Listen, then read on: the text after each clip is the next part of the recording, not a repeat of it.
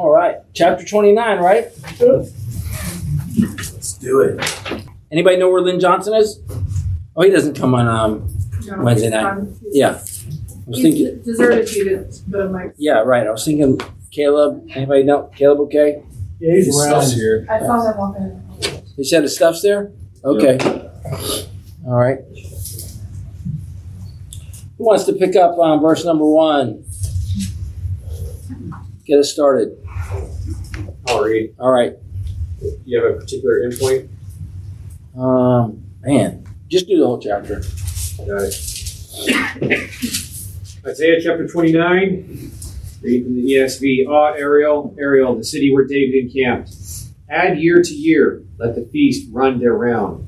Yet I will distress Ar- Ariel, and there shall be moaning and lamentation, and she shall be to me like an Ariel. And I will encamp against you all around, will besiege you with towers, and I will raise siege works against you. And you will be brought low from the earth, you shall speak, and from the dust your speech will be bowed down. Your voice shall come from the ground like the voice of a ghost, and from the dust your speech shall whisper. But the multitude of your foreign foes shall be like small dust, and the multitude of the ruthless like passing chaff. And in an instant, suddenly, you'll be visited by the Lord of hosts, with thunder and with earthquake and great noise, with whirlwind and tempest, and the flame of a devouring fire. And the multitude of all the nations that fight against Ariel, all that fight against her and her stronghold and distress her, shall be like a dream, a vision of the night. As when a hungry man dreams, and behold, he is eating, and awakes with his hunger not satisfied. Or as when a thirsty man dreams, and behold, he is drinking, and awakes faint, with his thirst not quenched. So shall the multitude of all the nations be that fight against Mount Zion. Astonish yourselves and be astonished. Blind yourselves and be blind. Be drunk, but not with wine. Staggered, but not with, with uh, strong drink. For the Lord has poured out upon you a spirit of deep sleep, and has closed your eyes, the prophets, and covered your heads, the seers. And the vision of all this has become to you like the words of a book that is sealed. When men give it to one who can read, saying, Read this, he says, I cannot, for it is sealed. And when they give the book to the one who cannot read, saying, Read this, and he says, I cannot read. And the Lord said, Because this people draw near with their mouth and honor me with their lips, while their hearts are far from me, and their fear of me is a commandment taught by men. Therefore, behold, I will again do wonderful things for this people, with wonder upon wonder, and the wisdom of their wise shall perish, and the discernment of their discerning men shall be hidden. Ah, you who hide deep from the Lord your counsel, whose deeds are in the dark, and who say, Who sees us? Who knows us? You turn things upside down. Shall the potter be regarded as the clay that the thing made should say of its maker, He did not make me? Or the thing formed say of him who formed it, He has no understanding?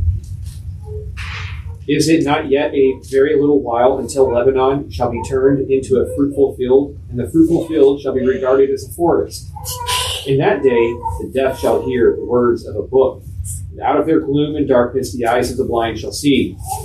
The meek shall obtain fresh joy the Lord, and the poor among mankind shall exult in the Holy One of Israel. For the ruthless shall come to nothing, and the scoffer cease. And all who watch to do evil shall be cut off, who by a word make a man out to be an offender, and lay a snare for him who reproves in the gate, and with an empty plea turn aside him who is in the right. Therefore, thus says the Lord, who redeemed Abraham concerning the house of Jacob Jacob shall no more be ashamed, no more shall his face grow pale. For when he sees his children, the work of my hands in his midst, they will sanctify my name. They will sanctify the Holy One of Jacob, and will stand in awe of the God of Israel. And those who go astray in spirit will come to understanding, and those who murmur will accept instruction. 66 chapters, right? Yeah. We're going to the New Testament next, okay, just so that everybody's clear about that. Okay? yeah. Yeah. How about the couplets? Somebody show me a couplet. Let's start with that, just so that we make sure that we've got nailed down what a couplet looks like and show me a couplet in one of the verses. Let's nail that down. because they're right in the beginning, and it's kind of an important thing for everyone to see. Astonish yourselves and be astonished. What verse number are you on, Blind yourselves and sister? Oh, verse 9. Verse 9. Okay, one more time. Astonish yourselves and be astonished. Blind yourselves and be blind. Good, good example. Yep, that's a beautiful example. Let's do another one. Three. What? Verse three. Yeah, all right, what is it? It's fence you all around and will will besiege you with towers, and I will raise siege works against you. Yep, another example of that, right? We've got to learn to be able to see those couplets. So, how would you explain to what a new believer is what a couplet is? Two phrases that basically both say the same thing, just a repetition. of the Yep. So, they say the same thing, but they don't. Go. like Trying to get a couple ideas of meaning the same thing, so you kind of get the idea of what's going on. Yep. What does the repetition do for the Hebrew? It reinforces Reinforces the same word. Right. Yep. So, we, we need to say the same thing twice. Okay? Any other couplets in there? You, what'd you say, Jack? Verse 4 All right, what is it? You will be brought down, you will speak from the ground, and your words will come from low in the dust. Your voice will be let that of a spirit from the ground. Yeah. Yeah. But uh, verse Your 5. speech will whisper from the dust. Yeah. Go ahead, Jan. Verse 5 But the multitude of your foreign foes shall be like small dust, and the multitude of the ruthless like passing chaff. Right. So again, just so you're not clear, maybe you're not following us. We're comparing fine dust to what? Just passing chaff. Yep, blowing chaff. Exactly. And the foreign foes to the ruthless. Right. Exactly. Okay. And the word woe. Did you have woe, Josh? What was your first word in chapter 29? Was it woe? Uh, Ah. uh, Okay. What it, the CSB has woe. What else do y'all have? New King James has it. Woe. As in AH. Right. Okay. But that's, I remember at the beginning of the study, he uses that word like throughout the book of Isaiah. Yep. Big deal. Okay. What is this then to Jerusalem? What is it? How do you explain it to somebody? What is this chapter? One, a denouncement. Okay. What is he denouncing? He's denouncing them. He's pronouncing a time of judgment to come upon them. In particular, he's rejecting their capital city and their strongholds. He's relinquishing, he's relinquishing his protection. I like that uh, verse 13 is right there in the center. That, you know, and as much as these people draw near with their mouths and honor me with their lips, but I have removed their hearts far from me. So he's kind of laying out his specific uh, issue out of all of that. It kind of seems like that stood out right there in the center as well. Here's my issue. I, I almost see this laying side by side with Matthew chapter 12, near the end of the chapter, and the beginning of Matthew chapter 13. 12, where they have the argument with him, and they're demanding that he tell them by what power he cast out demons, and he refuses. So they say, You cast out uh, demons by the power of Beelzebub, the prince of demons. He says, You're stupid. A kingdom divided against itself will not stand. Right. And then he moves immediately to preaching in parables, lest they hear, they be converted. Going back to Justin's verse number 13. Do you, um, you guys got a note on there? Does your Bible have a note for you? Verse 13. Yes. All right, what's your note say? Empty ritualism does not bring closeness to God. Jesus used this verse to describe the Judaism of his day. Matthew 15, 7 through 9, and Mark 7, 6, 7. Yeah, yeah.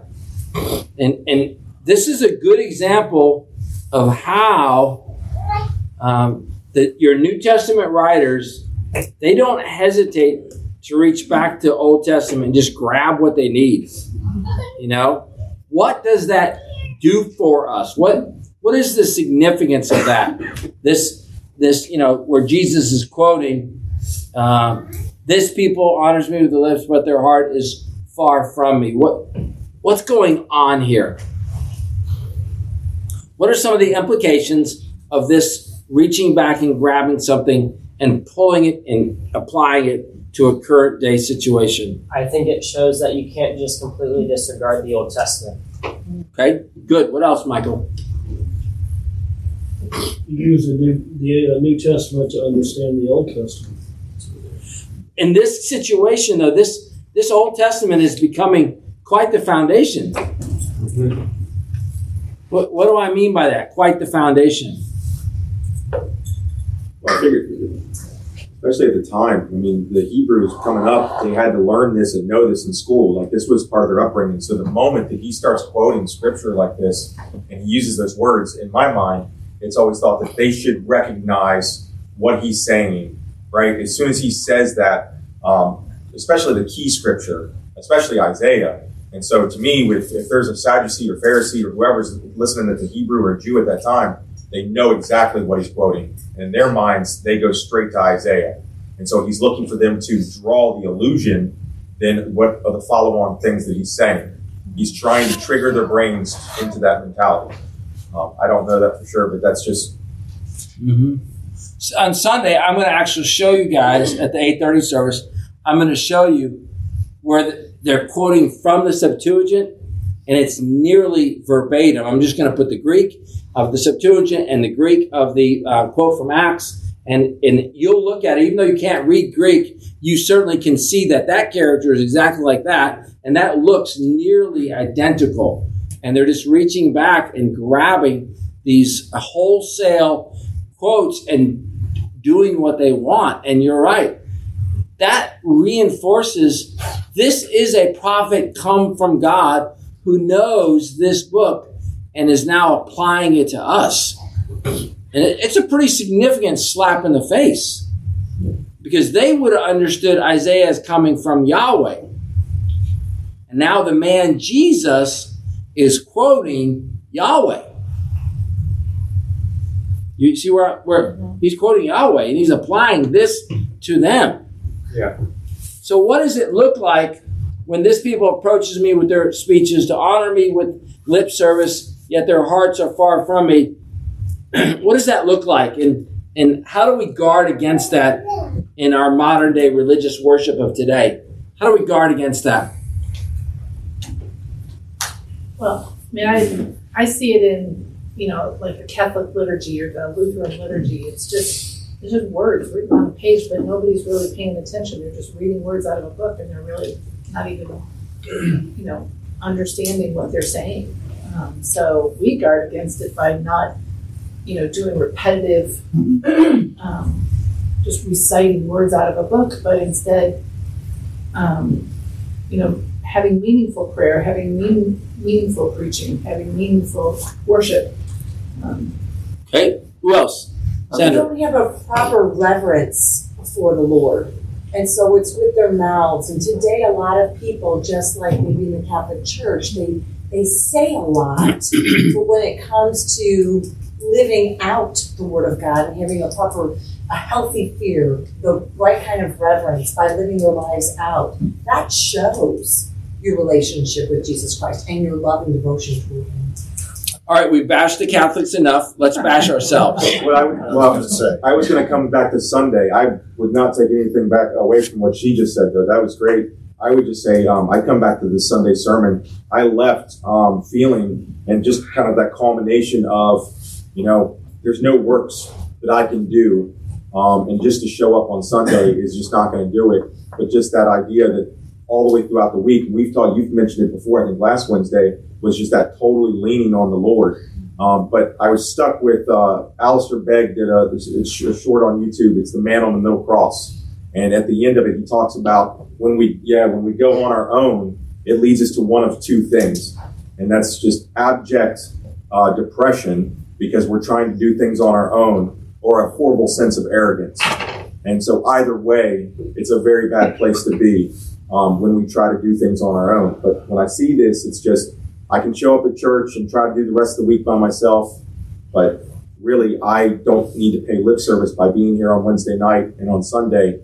I need to have faith that he's a, he's a word of his he's a man of his word.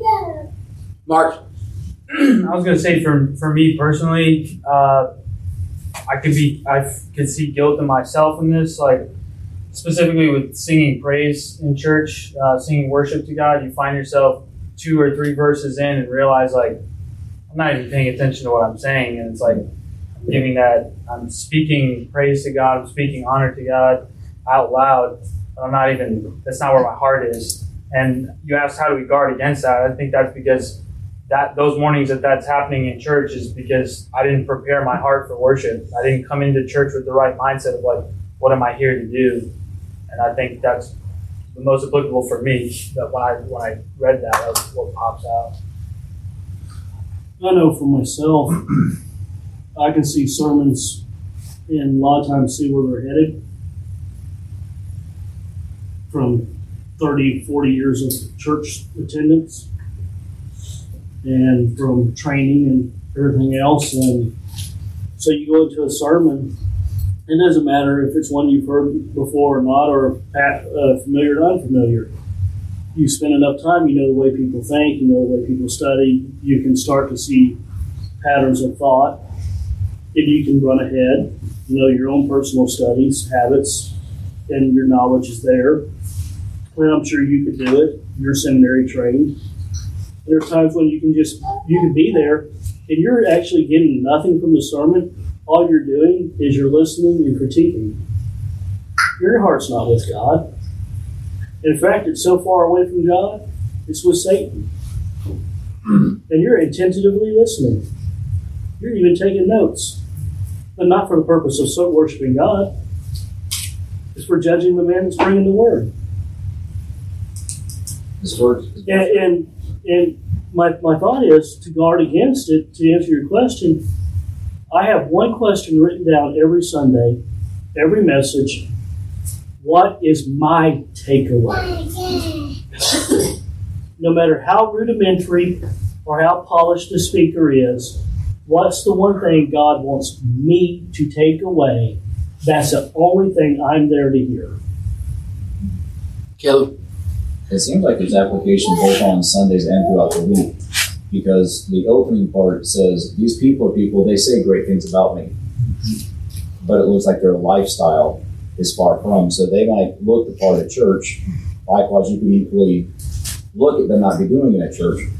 But these are people that make it seem as though they are spiritually religious, but their lives aren't consistent. Mm-hmm. I was going to say, uh, Revelation uh, chapter 2 the Loveless Church. I was trying to find it because I knew there was some stuff in here. What did Christ say that they needed to do? Because they were, they were. sounds like they were rock stars at first when you're reading it. They're, you know, uh, your works, your labor, your patience. You can't bear those who are evil. You, you know, um, you tested those who say they are apostles.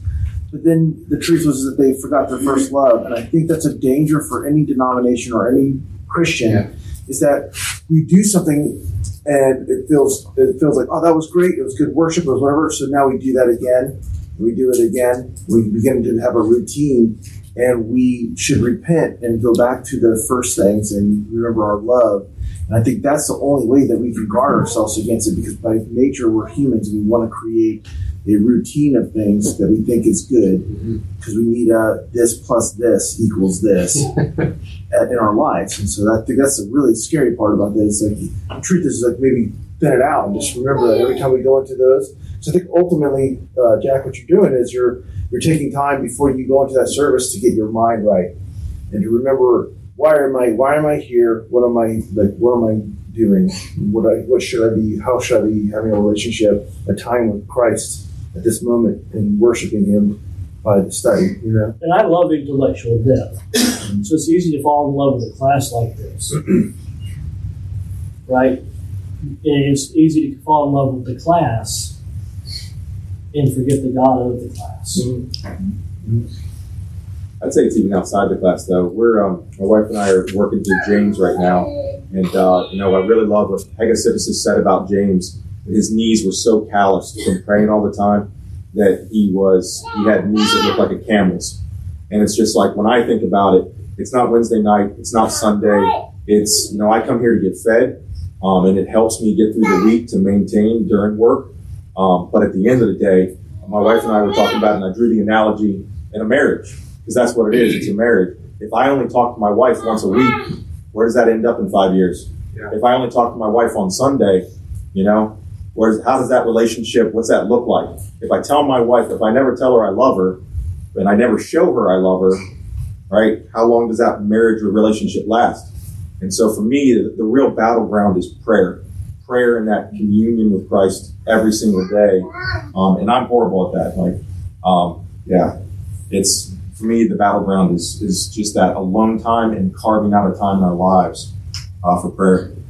I'm in a very different situation, but one thing I always catch myself doing is why am I actually going to church?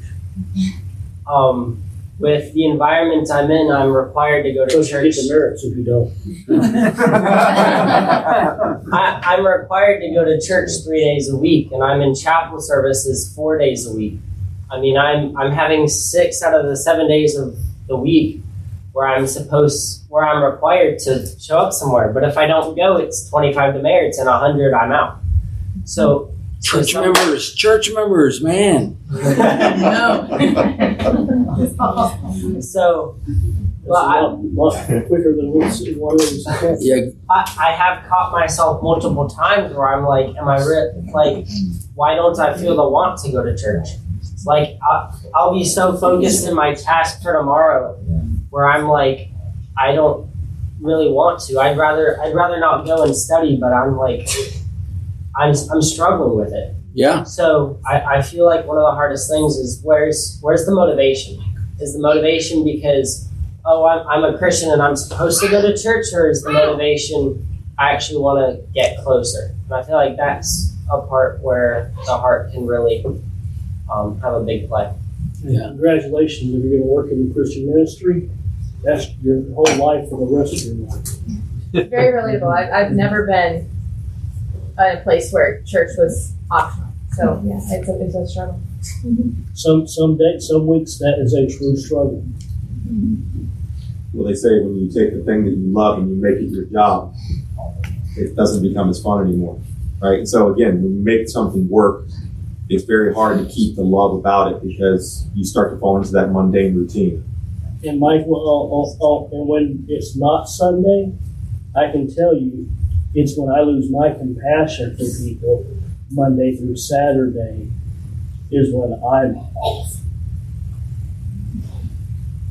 spiritually. When he's when he's talking about like prayer with his wife and stuff, for me, it's when I'm I have no compassion in my heart for anybody that day. You're going to graduate, Michael, and then you'll have a choice. And it'll be And- You even don't more- really it'll though. be even Like more we're deciding for you. Having a choice doesn't make it easier.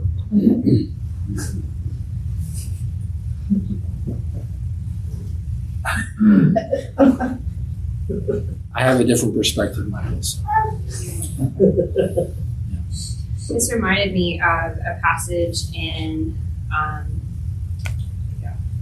the first chapter of Isaiah where God says that He has had enough of burnt offerings and rams Yep. and do not delight in the blood of bulls. Um, bring no more vain offerings. And sometimes, whenever people come just with the program, they come just programmed. Um, that is a vain offering. That is useless to God, and He does not want that. It says, actually, your, you know, my soul hates. They've become a burden to me. I am weary of bearing them. So we come with that programmatic approach to worship or to God and our daily submission to Him. Um, it's useless to Him, and yet in our minds, we're like, oh, check that box today. I got that done, and it's off my list. Sounds like a Cain's offering Mm-hmm. compared to Abel. So that's Yeah. that's what that reminded me of. I think I think it's worthy of at least for a moment recognizing that um, you know we're not Israelites. We're new covenant believers. We have the Holy Spirit living inside of us.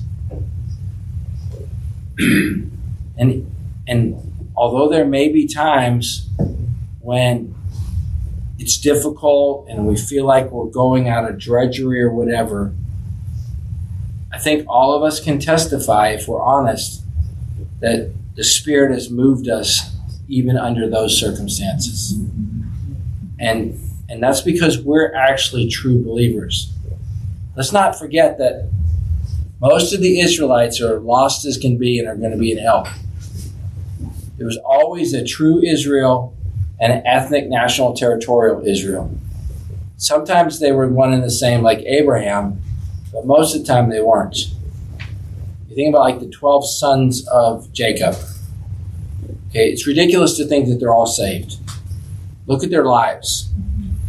Okay, Reuben's passed over, Simeon's passed over, Levi's passed over, and finally we get to Judah.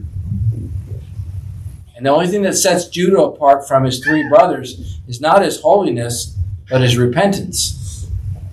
Remember when he has the incident with the um, with the uh, harlot, uh, his uh, daughter-in-law, Tamar. Tamar, and and he says, "You're right. Now I was wrong." Now we don't think anything of that, okay? But Jewish men in patriarchal positions did not tell daughter in laws that they were right. Because Jewish men were always right. There was, there was never a time that they were wrong. Not only that, but his actions backed him by never going to her again. Right. Exactly. Right.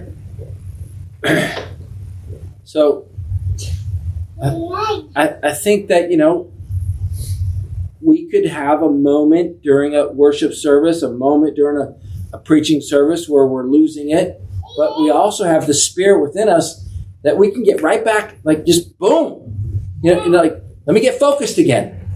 I'm here to worship. You know, it, it doesn't have to be like an all or nothing perspective. Like you can you can come under the conviction of the Holy Spirit and then move yourself into a, a position where you're not just merely mouthing words. You're you're not just, if we can use a military expression, checking the block. So, Michael, you, you could easily find yourself in that circumstance and thinking about that going there. But if you have a moment of prayer and you say, Lord, help me to get into the moment, trust the fact that the Holy Spirit living inside of you wants to bear witness with your spirit, that you can witness, uh, worship in spirit and truth and experience the presence of the Lord. And you know, you saying that, Pastor, what occurred to me is, and you saying there, there was always a true Israel. Not every synagogue leader. You know, I was thinking, and, and forgive me on this, I, I, was thinking in Michael's situation, uh, you know, for a lot of people, as it used to be at Berean, if you came to work at the school, you had to attend church here. Some may not have wanted to. Uh, they might have wanted to have another experience and, you know, may not have had the freedom in the past to do so. But in, in Israel back in the day of Christ's time, they would have been born in a village. They would have never moved from that village. So they would have went to the synagogue of that village. And the Pharisee or the Sadducee that led that synagogue, the rabbi, would have been, probably been a lost person. And yet, the listener, the man listening in the synagogue, would still have been a true believer. Pastor John, Hey. said the, um, You know what I'm saying? the documentary you're talking about Amish people. Yeah. Same situation. Same situation. And so you still had this true believer getting spiritual truth from an unbeliever who was sharing God's true word because they're reading from the scrolls. Yeah, that's that's what I thought of when we first asked the question about verse 13 and 14, like how do we keep this from happening? Everyone's you know, said what their perspective is, but I think the number one thing is to be in the Word, because that's how God speaks to us. You know, whether or not you internalize it or you know it bears fruit immediately, but that's at least you know, because a lot of times like I'll read the Bible and it's I might not be feeling it or whatever, but like that's still the Word of God being Yep. poured into your life. Yep. And I think that, and that's why it's so awesome to be here at Berean. But having that continually poured into your life, that's the right thing. I mean, we're all human, we're all flesh and everything, but like that's I think the key to trying to prevent this in our lives is to stay in the Word.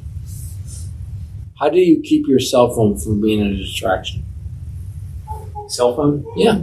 Leave it in the car. How do you keep your cell phone from being a distraction? Turn it off.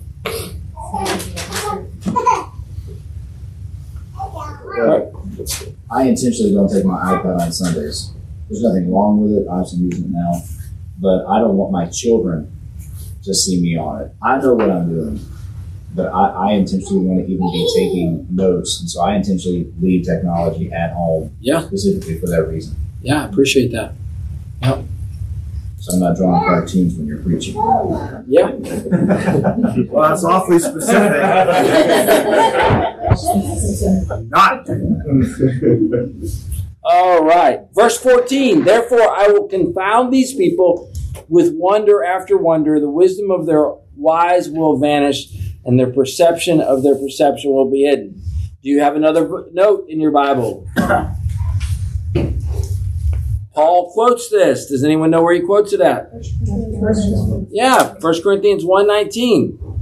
Just reaches back and grabs this little idea of the wisdom of the wise will vanish, their perception and their perception will be hidden. So let's go look at 1 Corinthians 1.19 for a moment.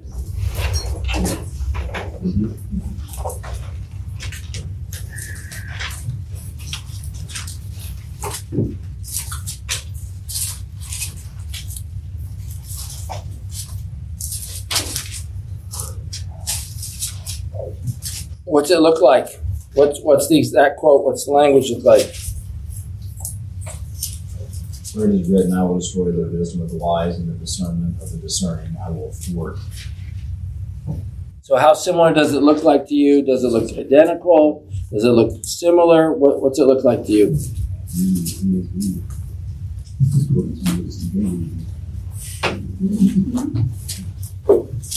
It's almost identical, not Mm-hmm. Eighty-five percent. This is one of those times I'd, I'd be using the Blue Letter Bible and I'd be trying to look at different versions, um, LSB, CSB, just to see, because I know when they translate, a lot of times uh, they're not using the illusions or, I don't know, yeah. This is just one of those times you'd really want to see several versions. Right. And now, Justin, what I'm suggesting to you is another thing that you can look at is the Septuagint version of this in Isaiah. So not just looking at English translations, but going, all right, here's what he's quoting in the Greek. Now let me go look at the Greek version of Isaiah 29 and see how similar they look. Even if you don't, if you're not able to read the Greek, because it, it may be that it's identical. And that's where the slight differences come from. Again, why do the writers of the New Testament do this? Because it establishes the degree to which the Old Testament is the foundation for Christianity. And it's huge. Okay, look up to verse 18 in First Corinthians. It says, For the message of the cross is foolishness to those who are perishing, but to us who are being saved it is the power of God. And then you have the allusion back to Isaiah. So it's kind of right there in the sentence right before. Yeah, the wisdom of the wise will vanish, the perception of their perceptions will be hidden. And that's the uh, that's the CSB. Then I read the CSB in in uh, so that's the CSB for Isaiah. Then I read the CSB for First Corinthians, and it's I will set aside the intelligence of the intelligent. So the difference here is perceptive will be hidden, perception perceptive, and this is intelligence or intelligent. So this is Justin where I would want to go, and I would want to look at that Septuagint and see if it is the same thing. All right. If you're not following what I'm saying, please ask a question. Okay. I'm going to go look at first at um, right now. I'm going to go back and look at um, Isaiah in Blue Letter Bible. If you have the app with me, you could go with me and do it with me if you have the app on your phone. So, nice. That's excellent. Good. Well played. Yeah.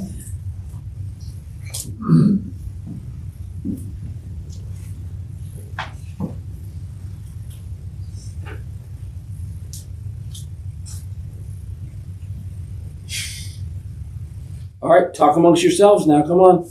Well, who else has got a thought?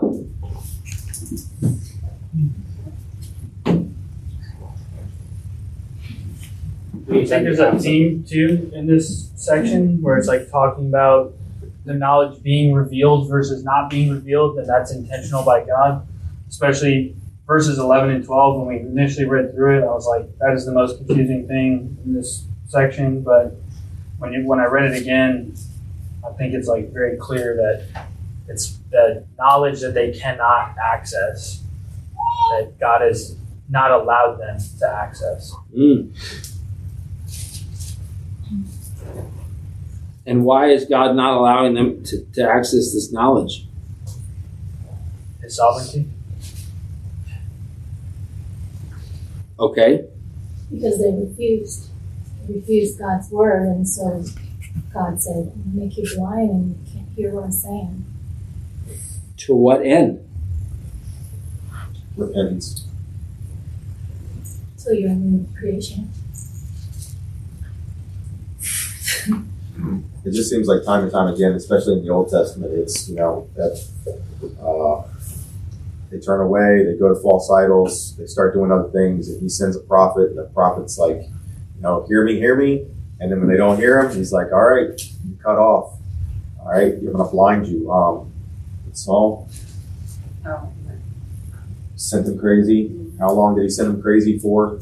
Um, and a lot of times I've used that um, analogy. I mean, with people around us every day that we run into, is a lot of times it's not their fault that they are just naturally blind, and they're just they need to be woken up. They need that. You know, some people have hardened themselves so much that they've been blinded.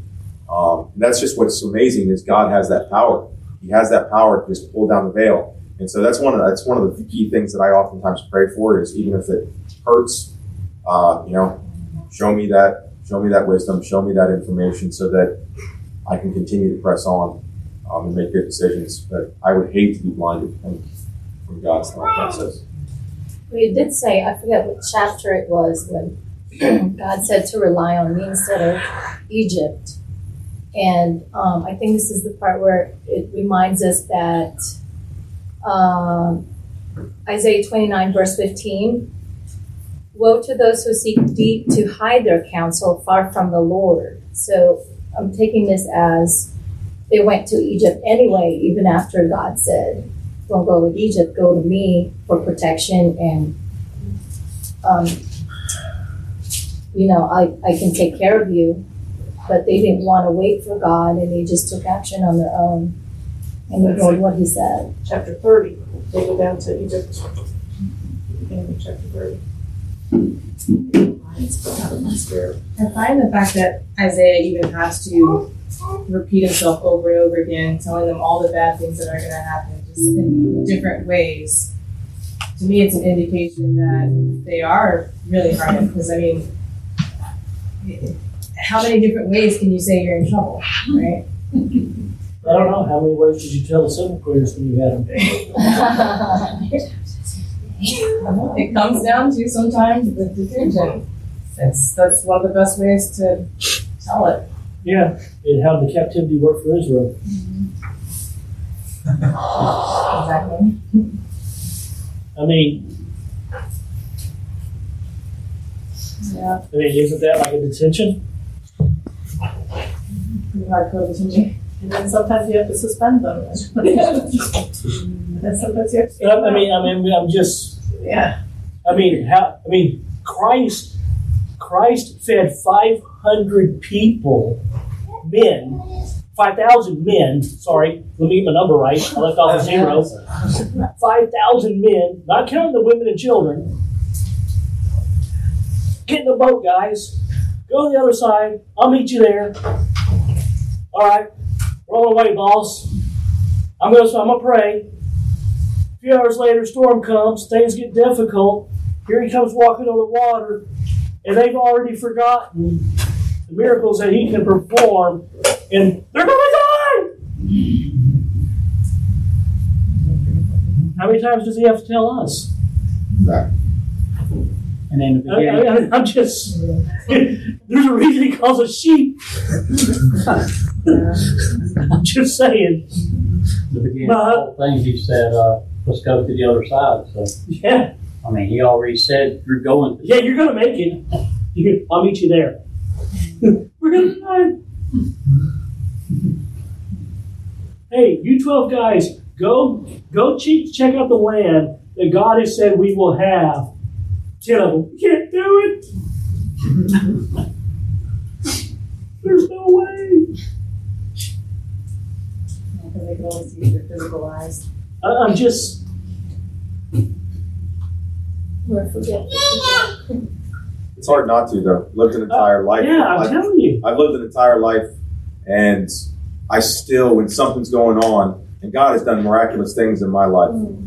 Um, and it's still when I get up against the wall against something, the anxiousness still hits. Yeah, right? You absolutely. still feel the pressure, and it was just like again thinking about this Sunday sermon, and you still feel the pressure that I've got to execute. I got to do these things, and like it's all on my shoulders. Absolutely. And instead of, and, and, and I want to get to the point where I read about the apostles and I hear about the disciples and even the first church fathers that talked about them. It's just utter and absolute faith. Yeah. Right. And they learned it over 40, 50 years, but they were just like that when they started. But I mean, here I am after a long life and I just want to get to the point. I look forward to that. And just because they got it right once, Yeah. and they stood up on Pentecost and said, Hey guys, this is the Spirit of God come down upon us, doesn't mean that later when the Judaizers come along, they aren't going to be like, Hey Gentiles, bye. I got I can only eat with Jews. Yeah. Yep. And Paul has to come along and face Peter face to face Yep. because he's trembling that the Jews came over and they're gonna they're gonna say bad things about me. Mm-hmm. I mean, humans are humans. Yep. Absolutely. and we all go through stages. That's what Pastor Sean said we need the Holy Spirit. Yeah, absolutely. Yeah. And I'm a, and I'm a practical atheist, like you're describing. Because until my wife goes, "Well, are we gonna pray about it?" Okay, yeah. Now I feel this small. Throw me under the bus. If she was here, she'd already told you, but I'm telling her myself. So Yeah. we don't have to have another dinner conversation like last night. Okay. So we watched. Uh, we wanted to watch the the War Room again. Really loved that movie, um, but it was just that the, the, the um, we watched that movie several years ago, and we did. We got it, we carved out a place, um, and we just we looked at it differently. Was prayer and reading the Bible? It became it became a battle because every day the devil is literally trying to get us into that worldly behavior, let us to rely on ourselves, and so just having that battleground spot every day that's just prayer and word. And so you got to. Do it's it's just hard. It's it's like getting. up. I put it. In, I equate it to like the trenches.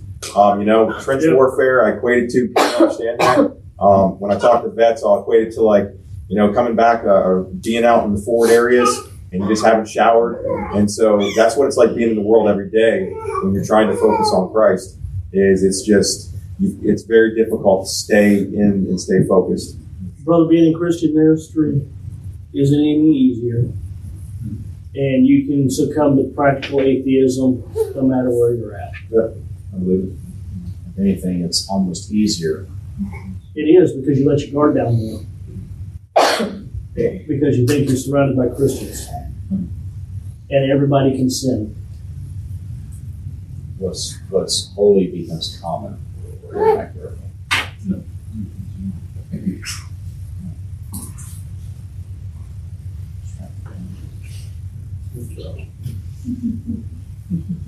Sorry, guys, we were waiting on you. to So, chap, um, chapter, Pastor Sean, uh, verse 22, it's talking about redeemed Abraham and then the children of Israel.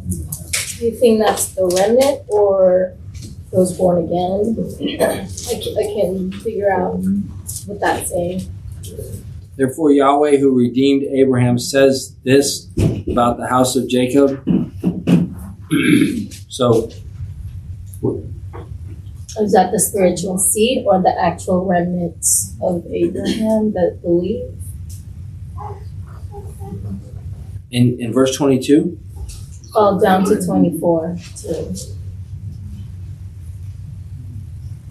Jacob will no longer be ashamed, his face will no longer be pale, for when he sees his children, the work of my hands within his nation, they will honor my name, they will honor the Holy One of Jacob, stand in awe of God of Israel. Those who are confused will gain understanding, those who grumble will accept instruction. So, what is verse 20 through 24? It's a prophecy, right? Yes. And the explanation in verse 14. right. So Jacob will no longer be ashamed, his face will no longer be pale, for when he sees his children, the work of my hands within his nation, they will honor my name, they will honor the Holy One of Jacob, they will stand in awe of God of Israel. Those who are confused will gain understanding, those who grumble will accept instruction. So if you are a classic dispensationalist, then you'll say that is ethnic, national, territorial Israel being redeemed. That's what you'll say. Or both. Or what? Or both. Or both. Sure. That, in other words, you're saying a spiritual seed, as in now, and then a future. Is that what you're saying? Yeah.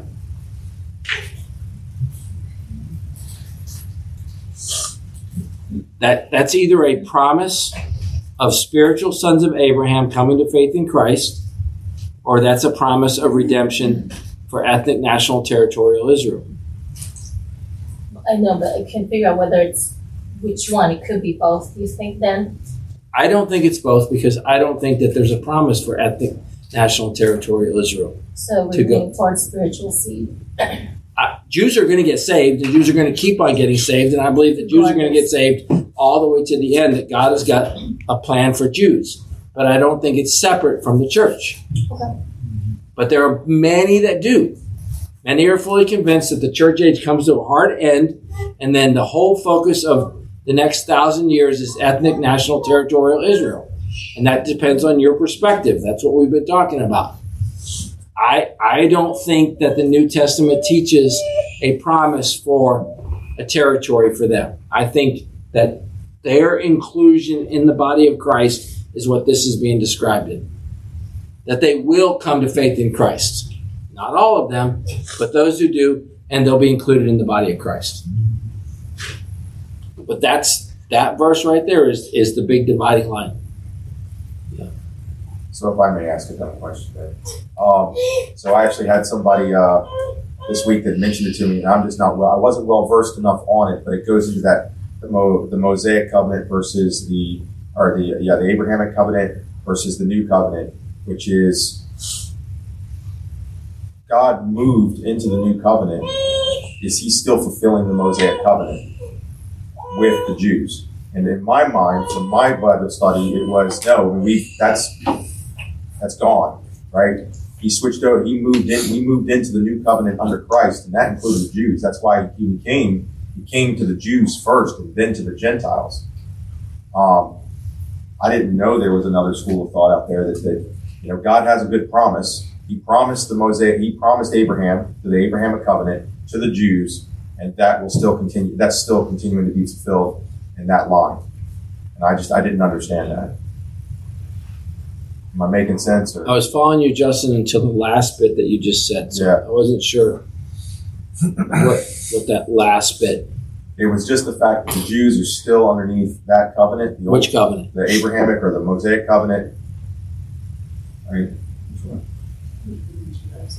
Mosaic. I think it was the Mosaic covenant. covenant. But it was that promise that God gave them that they would, you know, that He's still going to fulfill. That God can't give a promise that He's going to. The, the whole premise was that God can't give a promise He's going to go back on. And so, therefore, He's promised them and therefore that will continue to be promised. Christ couldn't change. Christ can't change a promise that was already made. That was the argument, and I was like, I don't, I didn't, I didn't understand enough about the covenants to articulate that, and I, yeah, This goes right into the illustration we gave for the mules and tractor. That's it. What'd you say? This Sunday with the tractor. It's not that you're not fulfilling the promise, you're just giving something way better that's easier to maintain. Yeah. So, um, I would, I guess, to kind of recap and kind of just Yeah, address what you're saying, I would say that um, the promises to Abraham Yep. um, were fulfilled locally to both spiritual and biological Abraham. So that's the first thing I would say. Yep. In other words, Abraham experienced blessing, Isaac experienced blessing, Ishmael experienced blessing, Esau experienced blessing, Jacob experienced blessing, all the sons of Jacob experienced blessing. Now, the blessing I'm talking about is all material. Yep. All material. Uh, and, and there's lots of manifestations like that. You remember when Abraham's all concerned about Ishmael. Oh, that Ishmael might live before you. Come on, you guys know this, right? And he says, he's going to have 12 princes. That's not an accident. He didn't say 11. He didn't say 13. He said 12. And Ishmael rises up and does quite well, right? And then Esau gets passed over and the blessing goes to Jacob, right? And Jacob is getting the prosperity of that whole cross spotted thing, and they're doing that polar, um, you know, popular sticks thing, and, and, and they're getting all this huge blessing. You guys remember that? Jacob becomes super wealthy. So he sends all this advanced party out to get the to make peace with Esau. Do you remember this? And Esau's like, I don't need any of this stuff. I'm doing quite well for myself. Yeah. Right? Like, I don't need any of that. Okay? And then you have all of Israel going to Egypt. All of Israel, right? All the sons, 70 of them. And in Egypt, what, what do they get? They all get the land of Goshen. Like all of them do. Okay? Not, there's no distinction between bio and spiritual amongst the 12. Like the bio ones are, are doing fair, but the spiritual ones are really. In other words, I'm fully convinced that Joseph was saved. I'm fully convinced that Joseph was saved. The, the, the, the, the 11th son, Joseph was saved. I'm fully convinced that Judah was saved. And then I'm done. I don't have any evidence for the other 12, other 10. You, you, I'm convinced that Jacob was saved. Jacob says that, that he, he leaves in the beginning. He's like, if God does this and this and this, then he'll be my God. And, and then you watch Jacob and it becomes God did this, this, and this, and he becomes his God.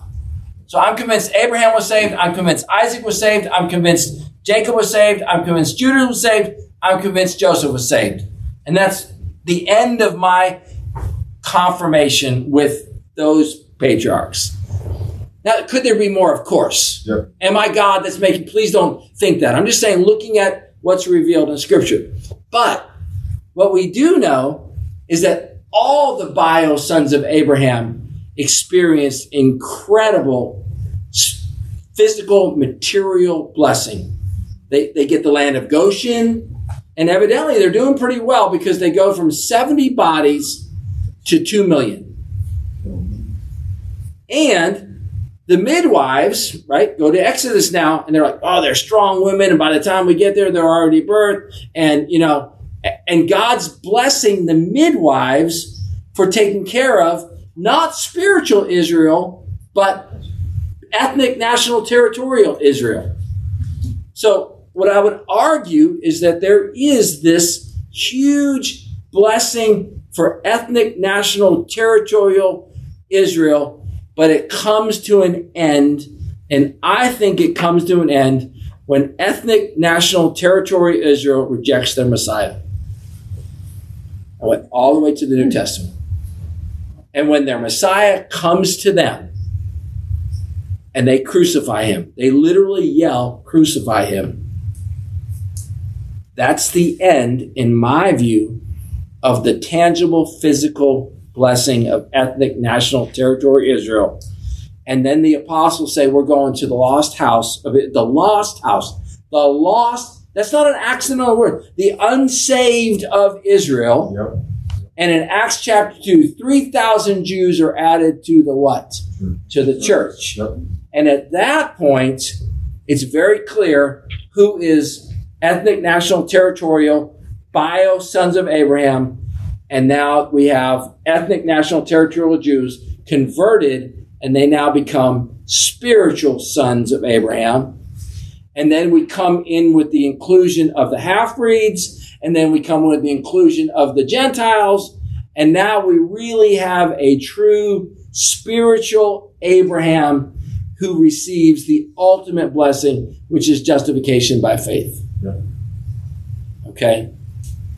And, and that transition, when Christ says it is finished, and the new covenant becomes the covenant that God's people live under, then the two covenants that you have carrying forward are the promise of promise number five of the Abrahamic covenant and the new covenant. And the Mosaic covenant comes to an end. And that's where I was getting tripped up. Yep. The Mosaic just boom. Yep. Right. And or, Jesus said he came to fulfill the law. and he and he fulfilled it, and the new covenant went in force. Hebrews chapter eleven says that the Mosaic covenant is obsolete.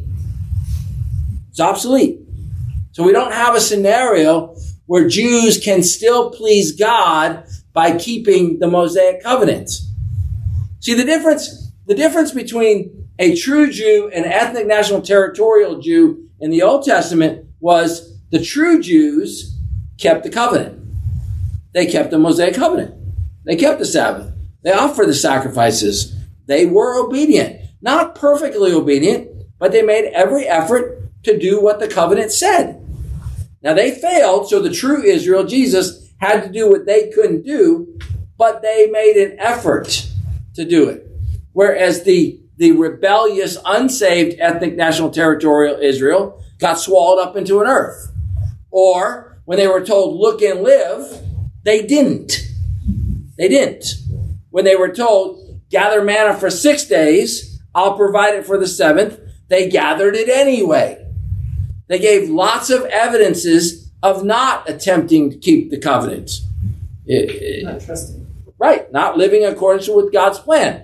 So, so now you fast forward to the to the end of the Mosaic covenant. We, I mean, we don't say to a Jew today, if you want to be a true Jew, live under the Mosaic covenant.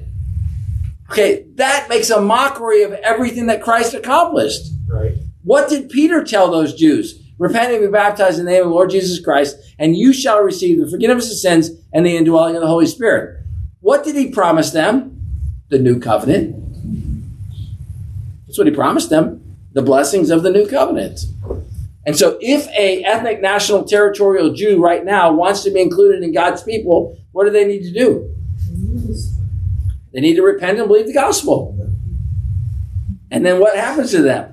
They become a spiritual son of, of Abraham and are included under the blessings of the new covenant and are now part of the body of Christ.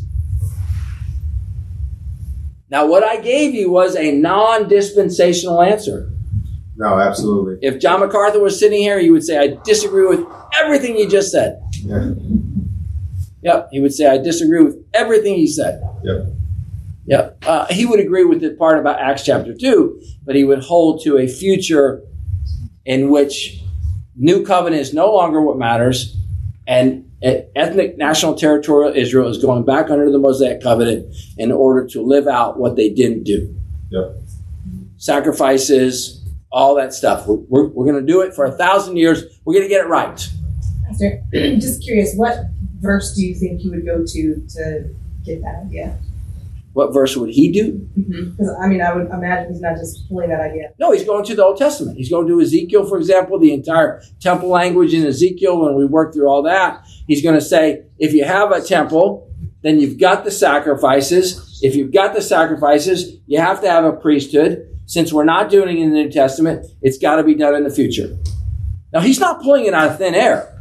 It is a different way of interpreting Scripture. Here we go to Isaiah 29, 22. One can't argue that. Because he would say the house of Jacob ethnic Israel is the house of New Jersey. I just and figured the he would have largest economy in the world after No, he sees Jacob Yeah. as I mean, Yeah, because he's preserving Jacob. the line of Abraham, because he said in Romans chapter 11 that there would be an ingathering of Jews, but they come to Christ. The Bible And- very right, and I do agree, they have to come to Christ.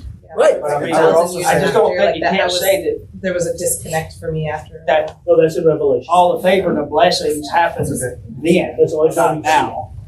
You know what I mean? 'Cause, Again, you can't Right, but but you have to also recognize that for from 70 AD Yeah. to 1950, I mean, who destroyed Israel in 70 AD? God did. Oh yeah. yeah. Okay, but, but do you have any fear that God's going to do that to you? Do you, sitting in this room, have any fear that God's going to do that to you? Yes. Do you have any? You do. Not to my Yes. soul, but maybe to my nation. Which No, no, no, to like- you. To our nation? No, to you. To your As a house. believer, To you. as a Only if the Holy Spirit neighborhood's indwelling individual. No, to you in per- I mean, please understand that God judged his own people. Bio Israel was destroyed in 70 AD. That was God's judgment on them. Right. You- Do I Wouldn't believe that you would bring that that to our town, to our neighborhoods? He's talking about you individually. Yeah, but I would ask, I would, I would ask, because I mean, again, we've been doing a lot of reading on this because we're in Isaiah, um, but we're also bouncing personally in the New Testament, which is you look at the first 300 years of the church. Um, it blows my mind. Like again, when we look at that historically, it just blows my mind that Christianity that we're sitting here today reading this Bible. Um, you know, and I look at like what was considered the five good Roman emperors. They still burned down churches, burned Yeah. all the Okay, documents, okay, killed but, people. okay, but you're asking the question. So I mean, Yeah, so the question is, and I'm, tr- I'm literally trying to find the clarification on this. yeah. You, are you asking, do I think that God would ordain the destruction of this church, our lives physically, my home, my wife, my granddaughter, and everything? Are you asking if I literally believe that God would ordain that for us? Is that ask- what you're asking? as a condemnation for your sin. The sin of this nation. You are Individual sin.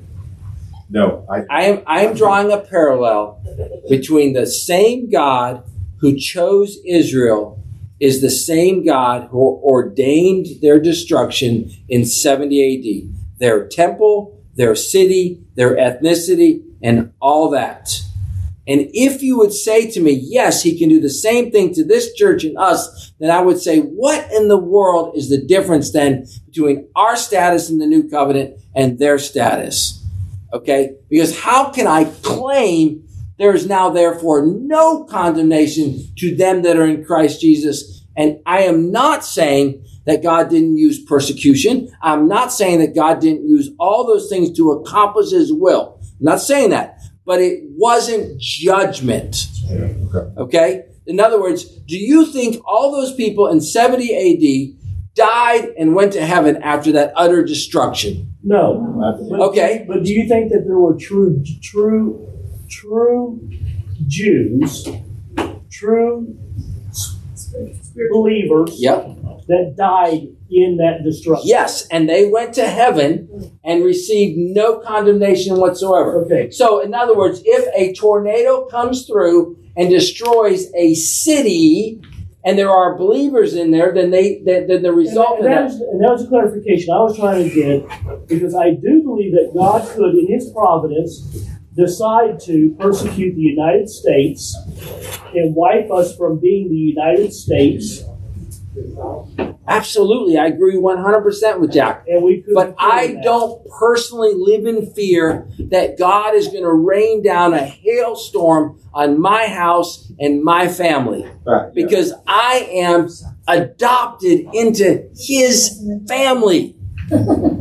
He could chastise me. He could get my Just trying to get attention. clarity. Right. What was being asked. But but there's a complete difference Yeah, I got between me being destroyed as part of God's judgment against the city and God sending a hailstorm to destroy my house, smoking me. Yeah, I, I agree with you. I, Okay? I understand. Right, right. Well, even Jesus said it rains on the just and the unjust. Sure, uh, we reap what we sow, all those things. But please understand that that's not what happened in 70 AD. Yeah, okay, right. God orchestrated. They got their just because of what? Crucifying Jesus. They crucified the Messiah. And God's not going to give them a thumbs up, like, okay, I kind of understand why you did that. Yeah. They got the beating of their life because they did that. And for the next 1950 years, where was Israel? Scatters. May his Yeah. blood be on our sons and our sons' sons. Exactly is what they said. Right. Jesus predicted ni- uh, the 70 AD when he was looking over. The temple. Yeah, he ordained it. Yeah, he said it was going to happen. Right. So, did God preserve a remnant? Absolutely. That's a miracle that there's even a single Jew on the planet today. But we're not surprised about that because Romans tells us, 9, 10, 11 tells us there's a remnant because of me. Right. Yeah. But to suggest that they can be the most godless nation on the planet and be under his favor is absurd.